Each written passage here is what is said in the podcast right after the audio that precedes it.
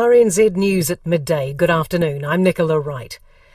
Queen Elizabeth II, the UK's longest reigning monarch, has died at the age of 96. She died peacefully at Balmoral Castle in Scotland. King Charles III is expected to give his first public speech tomorrow.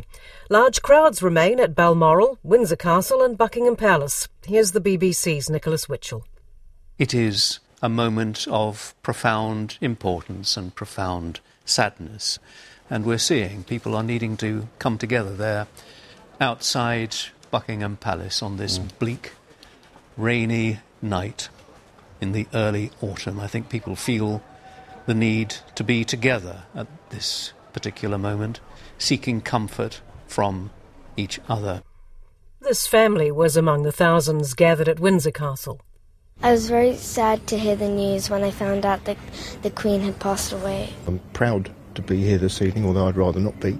Um, it, it, just an amazing lady, you know, 70 years, and we've just celebrated a jubilee. Um, an incredible week for this nation, uh, one that will go down in history with a change of Prime Minister and obviously uh, now with our sovereign. So I think the Queen is, she's like everyone's grandmother, really um, the constant that's always been there.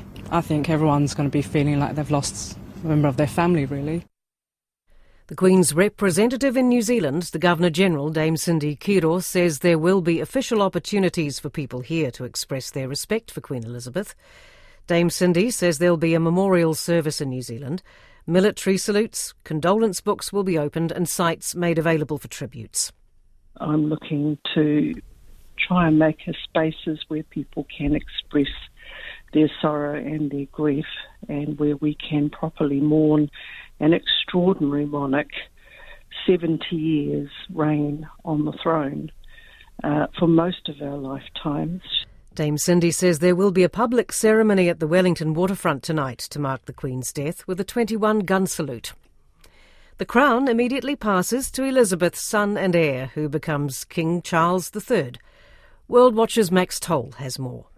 In a statement, the new king called his mother's death a moment of the greatest sadness for him and his family, yet said they were comforted by the respect and deep affection in which she was held. For King Charles III, this will also be a moment of long awaited destiny. He has been Britain's heir apparent for the longest ever period, and at 73 becomes its oldest monarch. In the past, he has vowed not to be a meddling king, yet will reign in his own way. The idea somehow that I'm going to go on exactly the same way if I have to succeed is complete nonsense. King Charles had already been taking on some of the Queen's royal engagements due to her poor health. He is known as a hard-working member of the royal family who has founded more than a dozen charitable organisations and is a passionate advocate for climate action. New Zealand politicians, current and former, have been paying their respects. Here's our deputy political editor, Craig McCulloch. The Prime Minister led the tributes this morning, woken in the early hours by a police officer shining a torch into her room. The Queen has been such a constant in our lives for 70 years, the longest serving monarch in British history. Over her reign, she has come to define notions of service, charity, and consistency. Her commitment to her role and to all of us has been without question and unwavering. Other leaders soon joined Jacinda Ardern in paying respects. Nationals Christopher Luxon reflecting on the Queen's legacy. When you think about just 70 years of, of unflinching sort of dignity, compassion, selflessness, uh, and just public service and a dedication to making sure that she does everything she can to serve her people so well as she has, uh, it's a phenomenal record of public service and very inspiring. The Greens, ACT, and Te Pāti Māori all issued statements expressing their condolences. The former Prime Minister John Key recalled his unforgettable visit to Balmoral Castle in 2013 and said he's grateful for the Queen's Counsel. Ngāi Tahu leader Tā Tipene O'Regan says the Queen took a personal interest in the treaty settlement process. Tā Tipene says the political debate in the early 1990s was questioning whether the treaty applied to the South Island, with an argument that it was discovered. He says things changed when she had a hand in a speech made by the Governor General on her behalf at Waikawa Marae. She very plainly said that the treaty applied into Waipounamu by right of succession, and consequently, of course, I interpolate not by right of discovery. And at that point, the lawyers, commentariat, and Mr. Muldoon ceased all talk. She knew what she was doing too. Tā Tipene O'Regan, who led Ngai Tahu to settlement with the Crown in 1998. It's five minutes past twelve. Flags are being lowered around New Zealand to mark the passing of the monarch. The man tasked with lowering the flags at Parliament says it's a huge honour. He says he's done it hundreds of times, but today feels different. Yeah, it's a bit of a bit of a sad occasion. It's always an honour to lower the flag half mast for people who passed away. Um, yeah, a bit of a fright for everyone, I think. On the streets of Wellington, people of all ages have been touched by the news of the Queen's death. Very sad, because I remember her becoming Queen. I was about six. I was at Johnsonville School, and we all went down to the main road. Well, the whole school lined up right along the main road to wave to her. Yeah, I'm really getting a bit emotional now. I'm really gutted. Waking up this morning, it felt like the whole world had changed. It feels like the end of an era, like 70 years, like the Elizabethan age is over. And Pacific leaders are paying tribute to Her Majesty the Queen. RNZ Pacific's Susana Suisuiki reports. The Cook Islands Prime Minister Mark Brown says all the Queen's people of the Cook Islands will mourn her passing and will miss her greatly.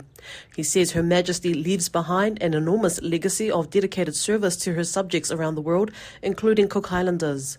The government of Niue's Premier, Dalton Tagelagi, expressed his deepest sadness on the passing of a most extraordinary woman. He says her faithfulness to her duties and dedication to her people was the reflection of a most remarkable leader. And Fiji Prime Minister Frank Bainimarama says Fijian hearts are heavy as they bid farewell to Her Majesty. In her 70 years, the Queen bore witness to a radically changing world.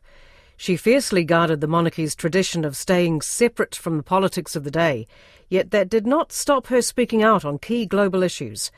Unable to attend the United Nations Climate Summit last year, the Queen instead recorded a message to delegates saying it was a chance to create a safer, more stable future for people and for the planet. Elizabeth said it was the hope of many that history books yet to be written would say that the world leaders at COP26 answered the call of future generations.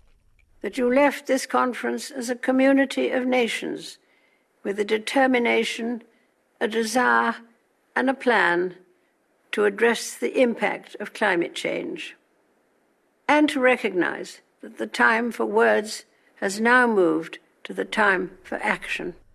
And in April 2020, she sought to reassure the British public as the COVID pandemic spiralled out of control, not just in the UK, but across the world. I'm speaking to you at what I know is an increasingly challenging time. A time of disruption in the life of our country. A disruption that has brought grief to some, financial difficulties to many, and enormous changes to the daily lives of us all. But the Queen herself was not immune from criticism at its sharpest over the death of Princess Diana. As the public crowded around the palaces in London with tributes of flowers, the Queen seemed reluctant to provide the focus that she had always tried to do during great national moments. Eventually, she made a live broadcast, paying tribute to her daughter in law and making a commitment that the monarchy would adapt. Since last Sunday's dreadful news, we have seen throughout Britain and around the world an overwhelming expression of sadness at Diana's death. We have all been trying in our different ways to cope.